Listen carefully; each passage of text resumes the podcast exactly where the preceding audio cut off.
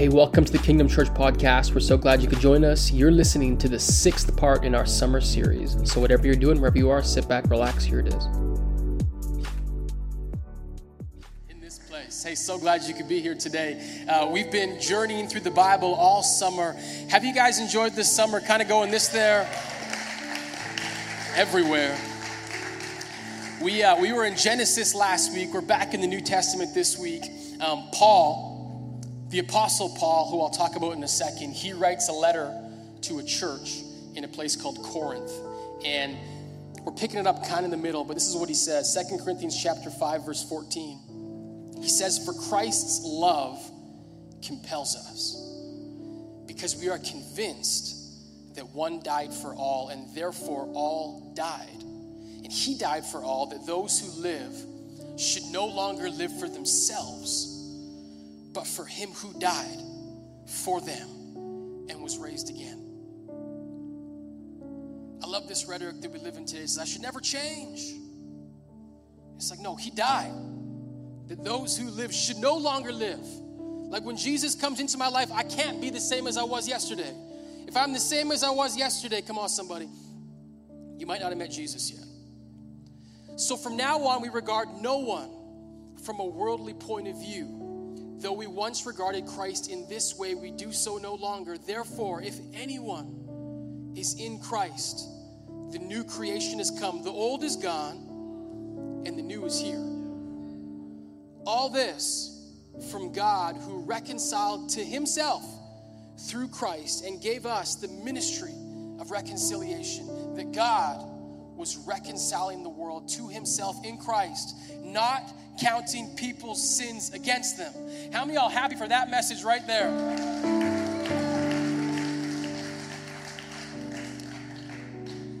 And he then has committed us to the message of reconciliation. I want to call our message this morning All Things. All Things New. Come on, let's give it up for Jesus. You guys can find your seat this morning. So glad that you could be in the house today. Uh, if you are new or visiting, my name is Harrison, and I'm just so glad that you uh, could make it here today. We love you. Uh, even if we don't know you yet, uh, myself and my wife, Christy, we have the honor of leading this church uh, together. So, so glad you guys could be here this morning. Um, my wife and I, speaking of her, we decided uh, this last long weekend to do some yard work. Long weekend, got to do some yard work. Now, one thing I've realized is that having kids as a man doesn't make you a dad. What makes you a dad is when you begin to worry about how green your lawn is in the backyard. That's when you know you've reached dad status. It Doesn't matter how many kids you have you're a dad when you really start caring about how green your lawn is. I'm at that phase in my life, and I'm just here to let you guys know in the name of Jesus, my lawn is greener than it's ever been. Can I get an amen in the place this morning? That's a mixture of fertilizer and rain, but I did the fertilization myself. And so we decided that because our lawn was looking so good, we wanted to kind of upgrade uh, to make it look even better. So the people that lived in our house before us, they had an RV or a trailer or something like that. And so in the back of our backyard, there's kind of this gravel road little thing where they used to park their RV. RV. And so we decided, because the grass was looking so good, we wanted the whole backyard to be filled with grass. And so we decided that we were going to fill that back patch with grass. So what I did is I went on YouTube and I did a little research on how to plant grass. Watched a three minute video. I'm not going to lie, the three minutes were a little too long for me, so I kind of skimmed through it. But I made my way to Lowe's. And upon talking to some people, that was my first mistake. But, anyways, got to Lowe's and I told the guy that works there kind of the whole situation, trying to plant some grass. What should I do? Should I do seed? Like, I knew enough to have a conversation. Like, should I use seed or should I use sod? And the guy kind of gave the pros and cons between the seed and the sod. And ultimately, sod kind of gets you there a little bit faster than seed. And so I was like, all right, I'll take the sod. Now, if you've ever bought you know, kind of the, the, the lawn stuff and outdoor stuff from these stores, it's outside. So you pay inside, and then you go grab it outside. So I went in, I paid for my soil, and I paid for the sod. Had to pick up the sod or the soil outside, did that, then I went over to the sod. And when I went to the sod, I could see the edges of the sod were like kind of brown. And I was like, that doesn't look right.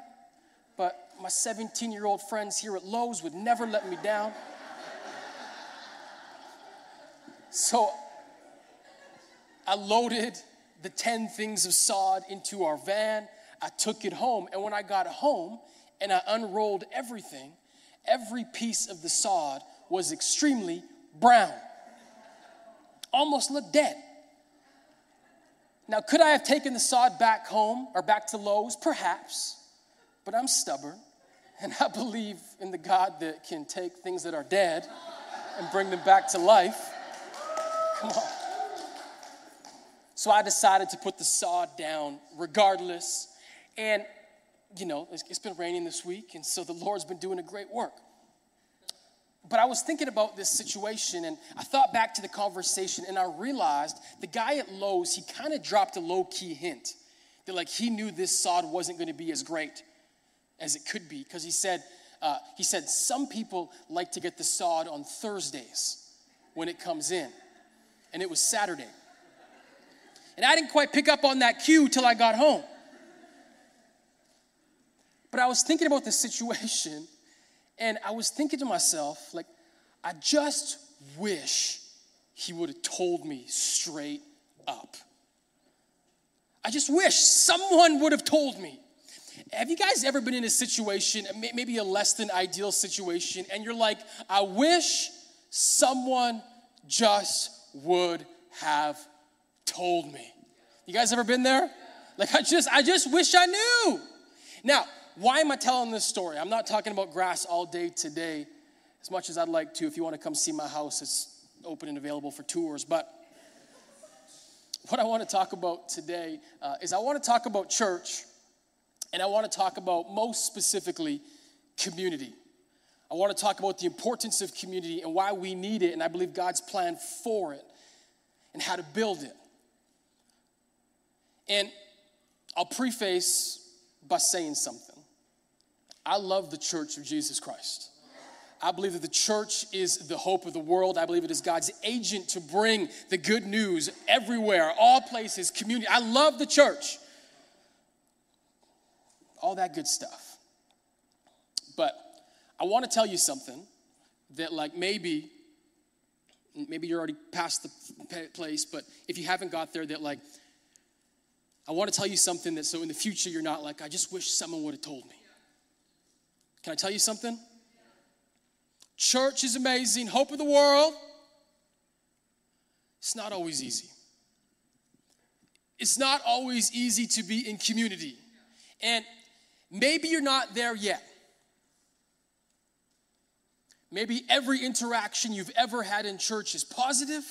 Maybe Kingdom Church is the most loving and welcoming, hope filled place you've ever been to. Come on, somebody. But I want to let you know one day, somehow, Sister Betty's going to say something that's going to really offend you. And you're going to think to yourself, how could a Christian say something like that? I hope y'all like when I preach.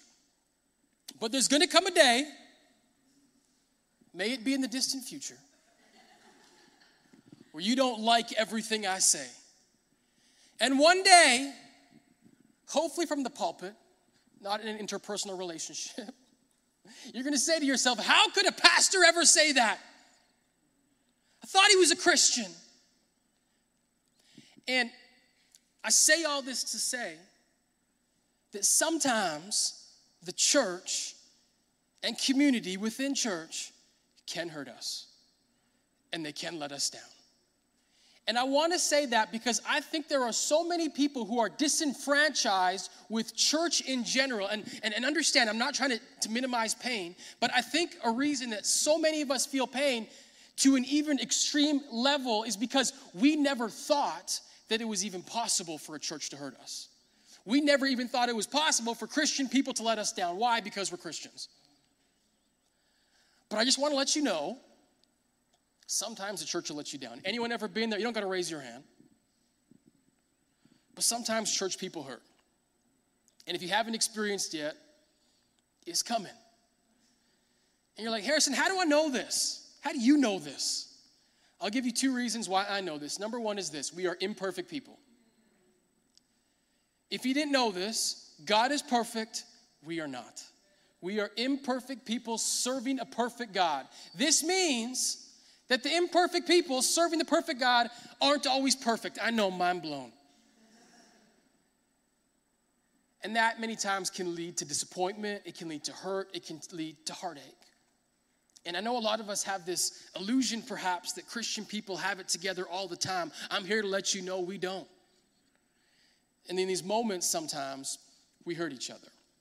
Reason number one, I know that hurt and pain from church are coming is because we're imperfect people serving a perfect God. Here's number two the Bible tells me so. You guys know the song? Like, Jesus loves me, this I know, for the Bible. Te-. Like, Abby was on stage singing it last week. If you guys saw that, uh, really cute. Um, y'all don't know, like, the second verse that we don't talk about a lot, but it's like, the church hurt me, this I know.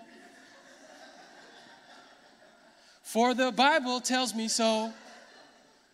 If you didn't know this, I'm going to explain the New Testament for you. There's the four books at the start Matthew, Mark, Luke, and John. Those are the Gospels. Those are all about the life of Jesus. After the life of Jesus comes the book of Acts and then all of these epistles. And all of the books after the Gospels are about the church. They're about the early church. They're letters to the church. And if you didn't know this, every single letter in the New Testament after the Gospels deals specifically with conflict in church either directly, like this, this letter was only written because there's conflict, or indirectly, letting you know here's how you handle conflict in church. You wanna know what that means? When there's church conflict, you might be caught off guard, God isn't.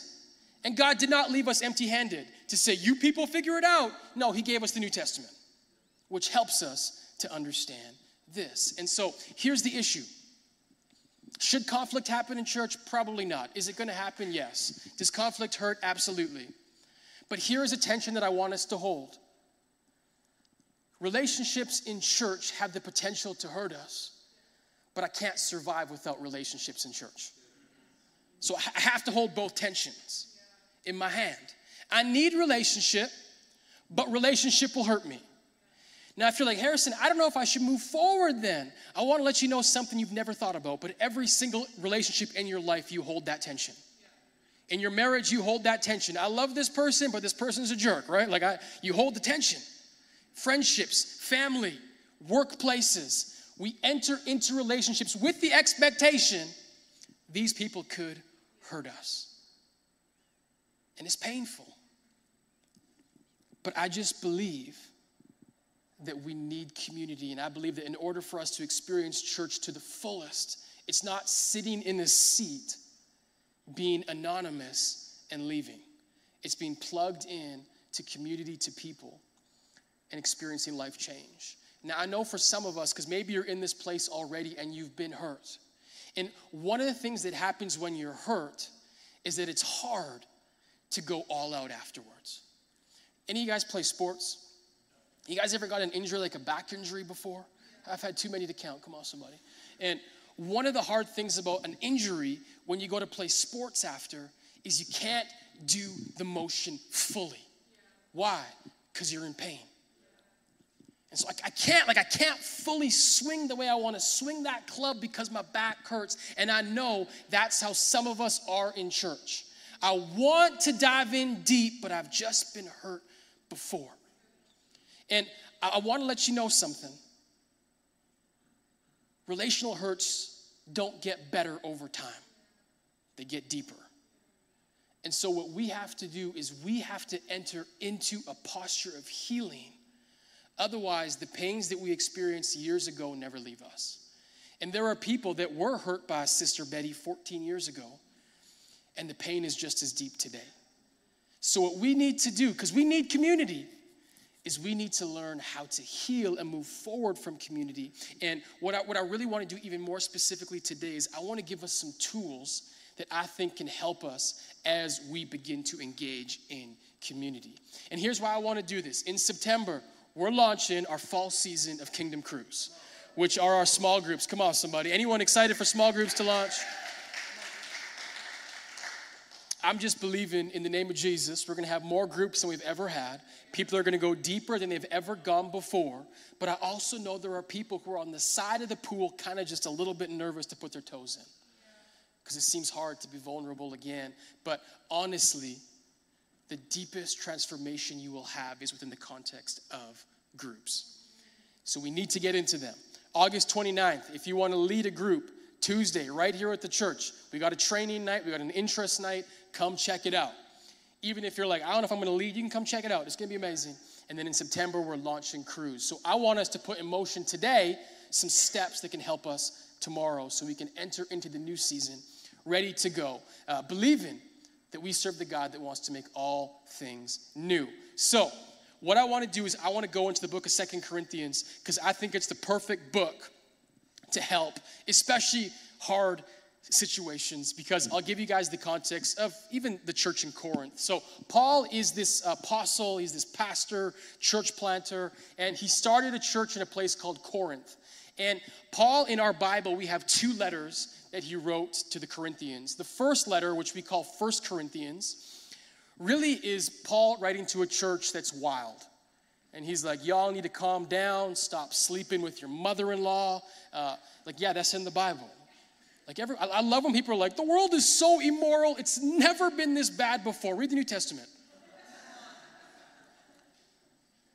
so the whole book paul's like correcting the church right because like they're like speaking tongues for 45 minutes and no one's understanding anything and he's just like chill out like it's, it's a cool book you got to read it first corinthians so that's the first book paul's like correcting them some time goes on then we have second corinthians now in the book of second corinthians things have changed just a little bit the church that paul has planted has now kind of become a little bit suspicious of Paul. There's been some dissension. People in the church have kind of been saying, like, well, I get it, Paul started this place, but who is Paul really? Like, who is this dude? And, and like they're like making fun of him even like this guy's been shipwrecked he's been abandoned he's been beaten he's been flogged like i thought we're like victorious in christ jesus why is his life so hard he must not be a real apostle and I can imagine, because like, you know, being the pastor of this church, it would almost be like in like five years, y'all hate me. Like that's that's kind of painful. I hope some of you guys like I already hate you, but I like. so Paul, that, that's that's the context. Now he's writing a letter to this church. And what I love about this letter is that Paul didn't need to write it. He could have been like, you know what? These guys don't like me. They've hurt me. I'm done. See you later. That's it. I have a whole bunch of other churches I can go check out. Kingdom churches hurt me. I can go. I'm not going to finish the sentence, but um, that's kind of the context. But, but here's the lesson when the going gets tough, Paul looks to Jesus. And he uses him as an example of what reconciliation looks like. And so that's what I want to do today. I want to use this example of Christ to show us how we can do community better and ultimately how we can begin to kind of heal from some of our hurts. So, Second Corinthians 5. Everyone following? This is what he says is for Christ's love compels us because we are convinced that one died for all. Now, compel means motivates right? He says, Christ's love compels us. Why do I do what I do? Why don't I give up on community? Why don't I give up on people? Why don't I give up on the church? Christ's love compels us, it motivates us. I don't give up because of Jesus and His love. So, how do we lean into community? How do we experience healthy community? Pretty simple. Healthy community must always be rooted in the love of Jesus. That's our starting place healthy community must be rooted in the love of Jesus. Now, in our culture, love is somewhat of a buzzword. So when we think about love, we don't often think about love the way the Bible's talking about love. In our culture, love is primarily a feeling. right? To love something is to feel something. Now, feeling is a part of love, but in the Bible, there's a much bigger picture. Now, the issue in love is only predicated on feeling, is when feeling fades, love dissipates. And that's the issue with our culture where they cry out, Love is love, but the love that is based on feeling will always be fleeting. And so when the feeling fades, love dissipates. That's why we have such dissension, even though culture says we love each other, we love everyone until the feeling fades or until someone disagrees with me. So, in scripture, what does love mean? Well, he says love compels us. Well, what's the love of Jesus? It's this conviction that he died for all. So, in the Bible, when it talks about love, one of the components about love is self sacrifice. How do we know that Jesus loves us? He sacrificed himself for us. We're convinced that he died for us. Jesus died for you and he died for me. Now, in our culture, like when Billy Graham would preach that like Jesus died for you, like people's like, I need a savior. Thank you, Billy. In 2023, we got an issue. Uh, it's that most people think they're really good people. Was, we were talking to someone, Christy and I, and she was like, you know what? I have a real issue with the Bible. Like, I love what you're saying, but like, I don't really understand why Jesus had to die for me. Because like, I'm a, I'm a pretty good person. And anyone ever feel that? Like, did he really like die? Like, that's kind of extreme. Like, I give to charity. Didn't you see what I posted last month? I used the hashtag and everything. Like, I'm a pretty good person. Now, I don't know y'all, but I think, like, just looking out, Judge, like, I think you guys are pretty good people. I think I'm a pretty good person. There's only one issue I'm not always a good person. Like, my baseline's pretty good. But y'all ever been golfing and the group in front of you is really slow? Like, I think I love the Lord Jesus with all my heart, my mind, my soul. Like, I'm, I'm good. Like, I don't think I sin up here ever, or maybe I do. Some of you guys like, I've seen it, but. but I have moments where I lose my temper. You guys ever been there? I have moments, I can't, I can't even believe it because I look at my kids sometimes like the cutest humans ever. Uh, and, and you wouldn't believe it, sometimes I get mad at them.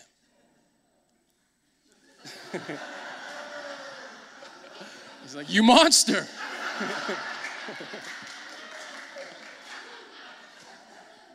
I'm just being honest. Like, I, I, love Jesus, but y'all ever been in the devil's playground before? Talking about social media, um, and, and, like you're scrolling, and you see the video, and you should scroll to the next video, but, but, but you look a little bit too, you ever been there? Like, I'm a good person, but I'm not always a good person. And there's something you need to understand about God God is holy and God is good. And at times we're good, and at times we're holy, but we're not always. And God always is. So we have this issue that a holy God demands holy people.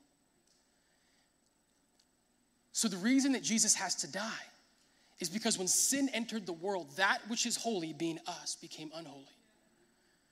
And so when Jesus dies, what he did is he literally reconciled, we're going to see that in a second, us back to the Father. How did he do that? Well, Jesus, who knew no sin, became sin.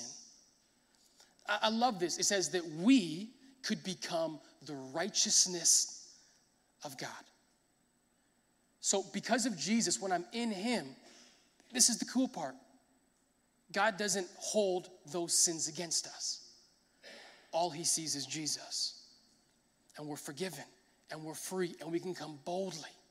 And so, ultimately, talking about love, what is the love of God? The love of God is this. Instead of simply saying, forget these unholy people forever who do sick and twisted things, who get angry at little kids, I'm gonna send my son and reconcile all things back to him. That's the love that he's talking about. It is a sacrificial love, and ultimately, get this, it is a love not based on feelings, not even based on what we have done, but based on who He is. And Paul is saying that love compels us. That love compels us. He says, For Christ's love, we were convinced that one died for all. We miss this in church sometimes. Jesus died for everyone. All. Like, even that person you really look up to in church because they're like your spiritual father, Jesus died for them even too. Because even they don't have it all together. One of the things being a pastor, it's funny, like as I get to know more pastors, I've realized something. Like they're all people too. And I'm like, did you just say that? And I'm like, wait, I'm a pastor too. And you should hear some things I say. Come on, somebody. Jesus died for all. And so he says, verse 15, he says, Because he died for all, those who live should no longer live for themselves, but for him who died for them and was raised again. Uh, because he died, I don't live like I used to. He died for all that those who live should no longer live like they used to. So here's how we do community well we don't live like we used to. I don't do relationships like I used to. I don't I don't view people how I viewed people before Jesus. Now, here's the issue with this verse is we always read this verse for someone else. We read it for our friend Jimmy. Like, oh, like has Jimmy not read Second Corinthians 5? He shouldn't be living like this anymore. Like he was baptized last week, and how did he say that to me this week? The verse isn't for Jimmy, it's for you and it's for me. I can't live how I used to live. So here is the baseline for entering into healthy community. Other than being rooted in the love of Jesus, which is number one, I need to learn to die to myself. I have to die to myself. Here's the part we don't always like because we say, I want to be like Jesus. I want to live like Jesus. I want to love. To be like Jesus is to die like Jesus. That's the hard part about the gospel. To live like Jesus is to die like Jesus. And to say, ooh, because I don't know if any of you guys are like this, but when like when someone cracks a joke, oh man, like I want to fill up the grenade and like just like shoot back. And but to live like Jesus, like I, I gotta die to myself sometimes and say, I don't, I don't do things like I used to do them. Philippians chapter 2, this is also Paul in a different book, talking about what it's like to be like Jesus. He says, Do nothing out of selfish ambition or vain conceit, rather, in humility. This is the hard part value others above yourself. Not looking to your own interests, but each of you to the interests of others. Like this will help you not just in church. Can I, can I give you some great marriage advice right now? You want to have a great marriage, look to the interests of your spouse before your own.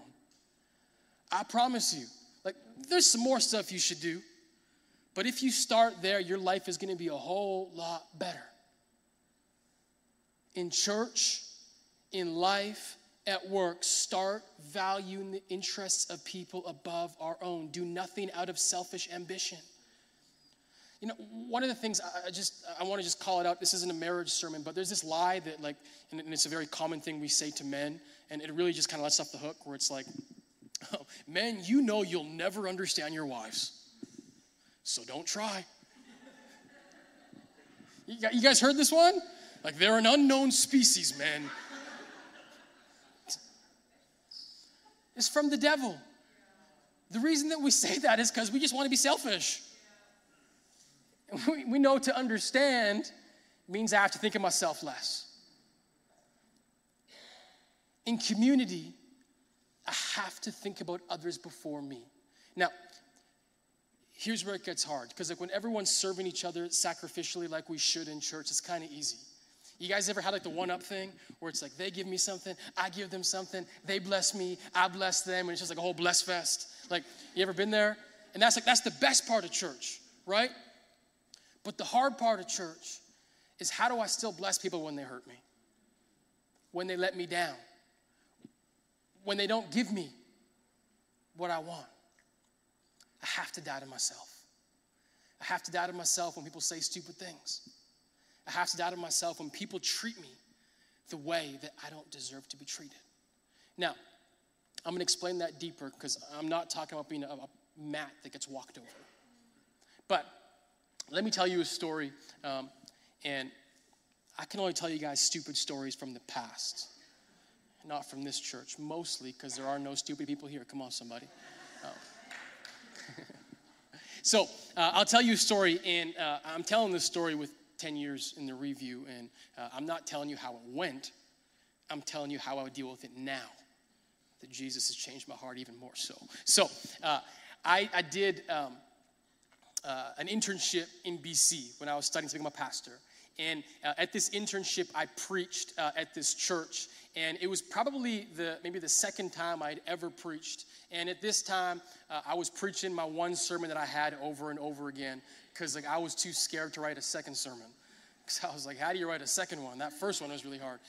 And I, I, I, was at the church, I preached the sermon, and one of the things that you kind of did in, in these places is you'd go to the back by the door and you'd shake everyone's hand as they walked out right? So every single person has, you know, gets to come through. Now, most people, they're just like, God bless you, thank you, thank you, thank you, thank you, thank you, thank you, you're so good looking, thank you, thank you. Um, uh, but this one particular uh, gentleman, I'll, I'll never forget it. He comes over, he shakes my hand, he looks me in the eye, and he says, uh, he's like, hey, he's like, I love the message, but. Now, when everyone when, everyone, when anyone ever says, I loved it, but, the but's about to kind of erase everything else. He's like, I love the message, but I just want to let you know that uh, you had your hand in your pocket a lot of the time when you're preaching. He's like, I just want to let you know you don't look like a pastor when your, hand, when your hand's in your pocket. God bless you. See you. Just left.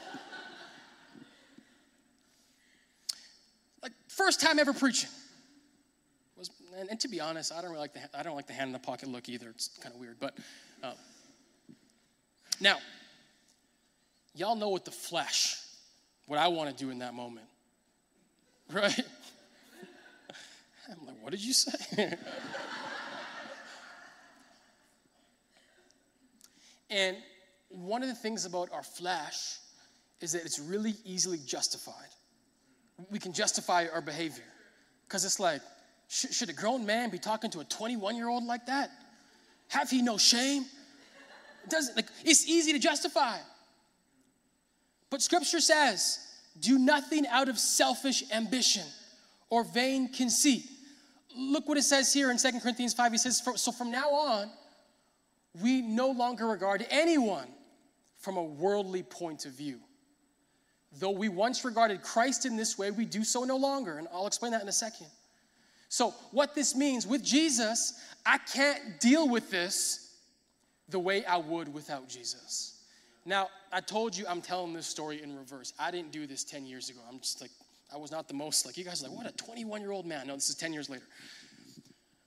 But what I try to do now, when people do things that hurt, is instead of immediately wanting them to understand me, I need to first begin to try and understand them.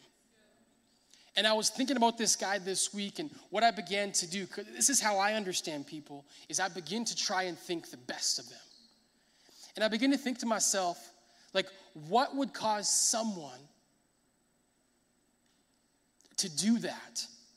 Like, there's something inside of you that, that, that, is, that, is, that is built in you that allows you to just give negative criticism immediately. Like, there's probably some hurt, there's probably some pain behind it. And so as I was thinking about that guy this week, I began to wonder, like, what if, like, he grew up in a household where he was never good enough? Like, what if he grew up in a household where every single thing he did was critiqued? Because when I do that, then I can begin to come to a place of grace. To say, maybe this person isn't an evil, horrible human being. Maybe he's just someone that's been hurt. And I don't know about you, but I can relate to that because I've been hurt. And when I do that, he's no longer the enemy. He's just someone who, like you and I, needs a Savior, who needs Jesus. So, I want you to think about your situation because I want you to understand, because some of us, like things have happened within the context of church that have never happened, never should have happened, I should say. And I don't want you to think that I'm letting those people off the hook. Because if someone has done something really bad, like I'm, I'm not, you guys understand that? Yeah. Everyone good? But whatever that moment is, as hard as this may be, I want you to try and begin to think about the best case scenario, not the worst case scenario. And the best case scenario often is simply this there's probably something deeper beneath this. I'm, because what the flesh says is I'm the issue. And if they're, if they're just doing this to me, then I hate that person because they're evil, they're wicked. But maybe they have some pain as well.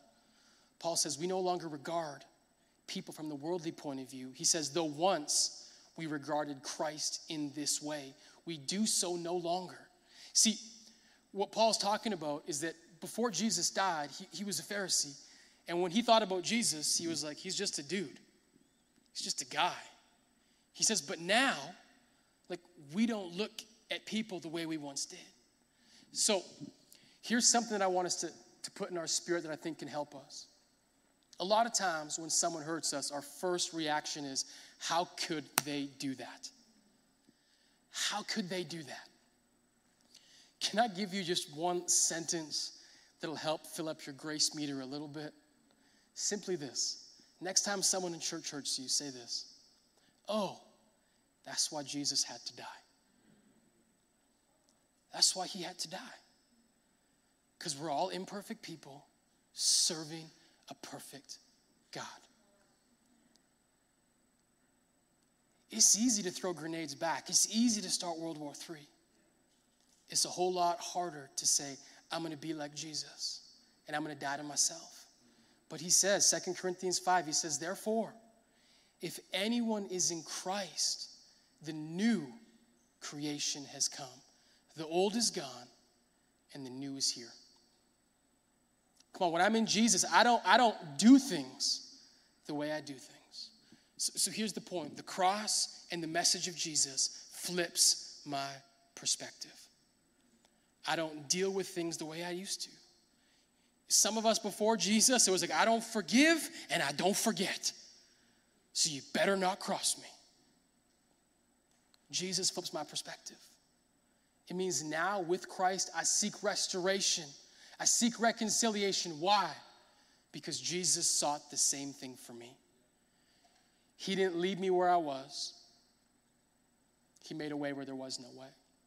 It's funny, when I was in school, I had a professor, he was our pastoral professor, and all of his classes, pretty much all he taught was conflict resolution.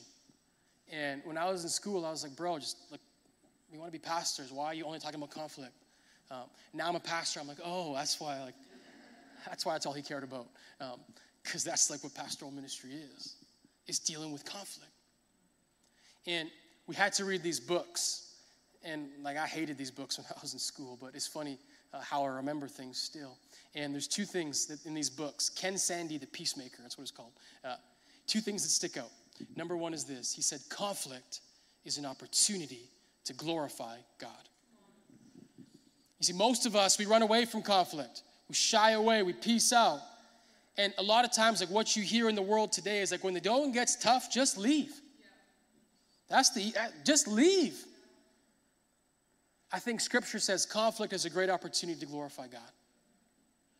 It's a way for us to lean in and say, I'm not going to do things the way I used to do things.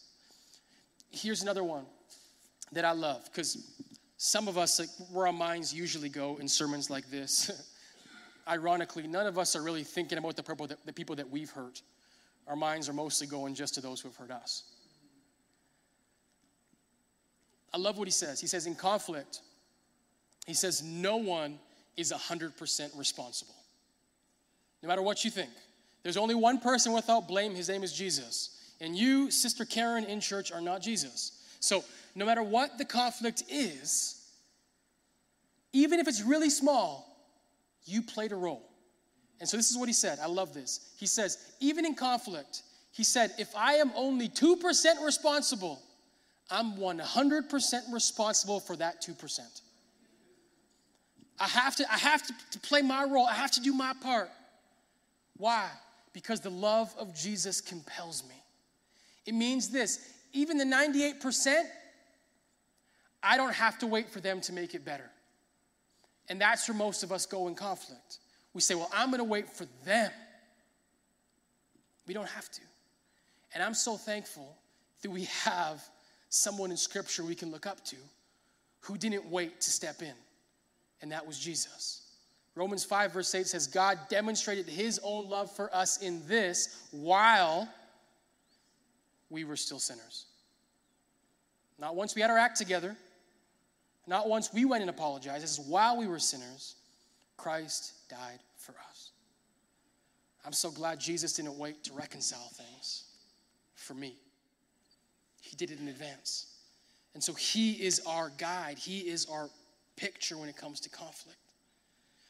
To say, as far as possible, and you know in your situations, it might not be that far you can go. That's okay. As far as possible, I own what is mine because I believe that conflict is an opportunity for God to be glorified. Because it is in reconciliation, in restoration, that God is glorified even more so than when we speak the name of Jesus. We may not like this because it's easy to sing, Great are you, Lord. That was kind of off key, so none of that is, but. Um, thanks, Prince. Like, it's easy to, to praise God that way. But I think there is much greater glory given to God through reconciliation. And that's the glory that's a whole lot harder to give to God. But even in that, his name can be proclaimed. And ultimately, this is the big message of the gospel. Listen to this. Well, let me read it, then we can listen. Second Corinthians 5, verse 18, it says, All this from God who reconciled us to himself through Christ and gave us the ministry of reconciliation, that God was reconciling the world to himself in Christ, not counting people's sins against them, and he has committed to us the message of reconciliation. So ultimately, the gospel is a message of reconciliation. And I, I, love this. It says, God has been reconciling all things to him, the whole world. So, the gospel, the good news, it's not just that we are saved from our sins, that's a part of it. That's a part that God has saved us from sin and death, that we are reconciled with the Father. But the heart of God is not to just make parts of our life new, but to make all things new. That's the message. And so, what that means is this I'm not experiencing the full power of the gospel when I'm stuck in offense. I'm not experiencing the full power of Jesus when I'm living in resentment, in bitterness, in hurt. He wants us to experience freedom. And it's not just freedom from the bad things that we think about. Like, God freed me from drugs. God freed me. That's great. That's amazing. But there's more. Some people like, I don't have a testimony, I never got drunk. Well, are you bitter? Is there resentment in your heart? Because God wants to free us from all of those things. It's the message of reconciliation. And I love this. Christ has reconciled us, and it says now He has committed to us the message of reconciliation. Okay, only one person can die for your sins. That's Jesus. You get that? Your relationship with that person, you got some work to do. Now he has committed to us the message of reconciliation. So I don't just sit passively and say, I'm gonna pray, I'm just gonna pray, and pray, please. But sometimes God says, You gotta take a step. Sometimes you got to die to your ego.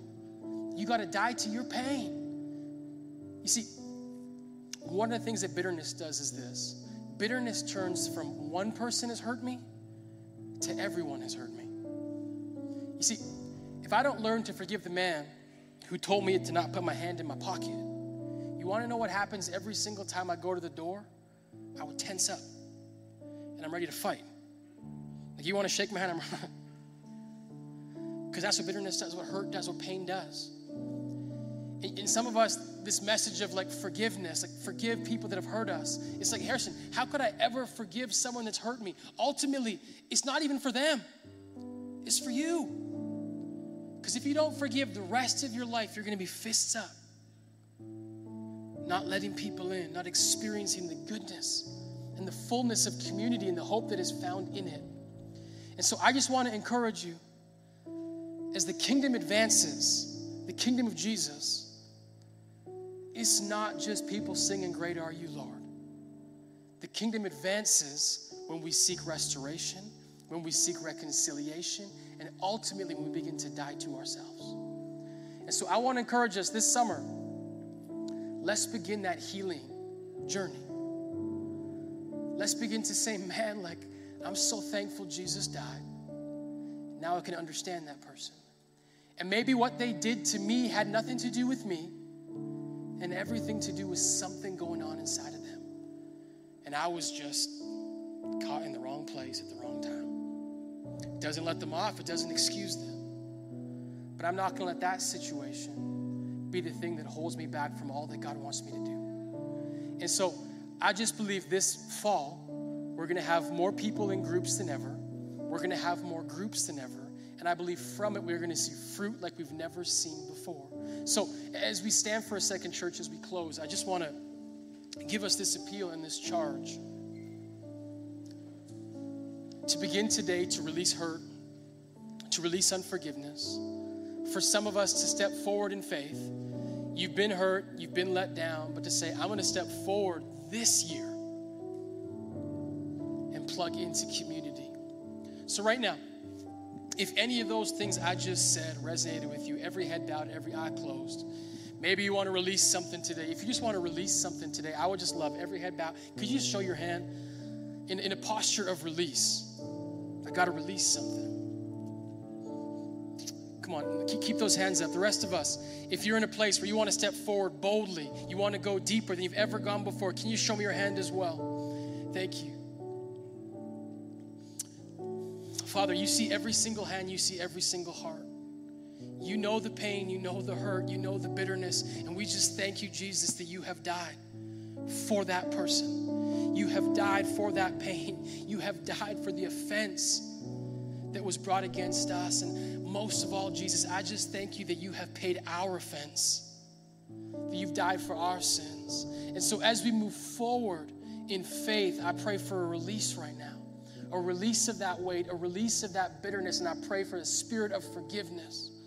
Father, we forgive those who have come against us. We forgive those who have sinned against us. We forgive those who have hurt us. Father, we know that bitterness is the poison that we drink, hoping the other person dies. So, in your name, Father, we just release that poison that's been coursing through us. We pray for forgiveness and we just thank you for reconciliation. God, I pray for groups. I pray for our crews. I pray that people go deeper. I pray that friendships are formed that are better and more life giving than we've ever experienced before. And we just thank you for your goodness. We thank you for your grace. I want to just close on this. Every every hand, you can you can close your hands so you can put your hands down for a moment. If you're in this place right now, you've never accepted Jesus before. You never knew that there was a God that loved you so much that he sent his son to die for your sins. If you didn't know that, or, or you want to just begin to take that journey, you want to make a recommitment, maybe you've fallen off a little bit. If that's you today, every head bow, every eye closed, you want to give your life to Jesus, can you show me your hand in this place? Thank you. Father, you see every hand and every decision. It is the best decision we will ever make to go on a journey with you. So we just join with heaven is celebrating what's happening in people's hearts right now. Thank you, Jesus, for your goodness. Thank you for your grace. We love you, Lord. We pray in your mighty and holy name. Amen. Amen. Come on, let's put our hands together. Thanks for taking the time to listen to that message. If you want more information or made a decision to follow Jesus, head over to kingdomchurch.ca. We would love to connect with you. Until next time, take care.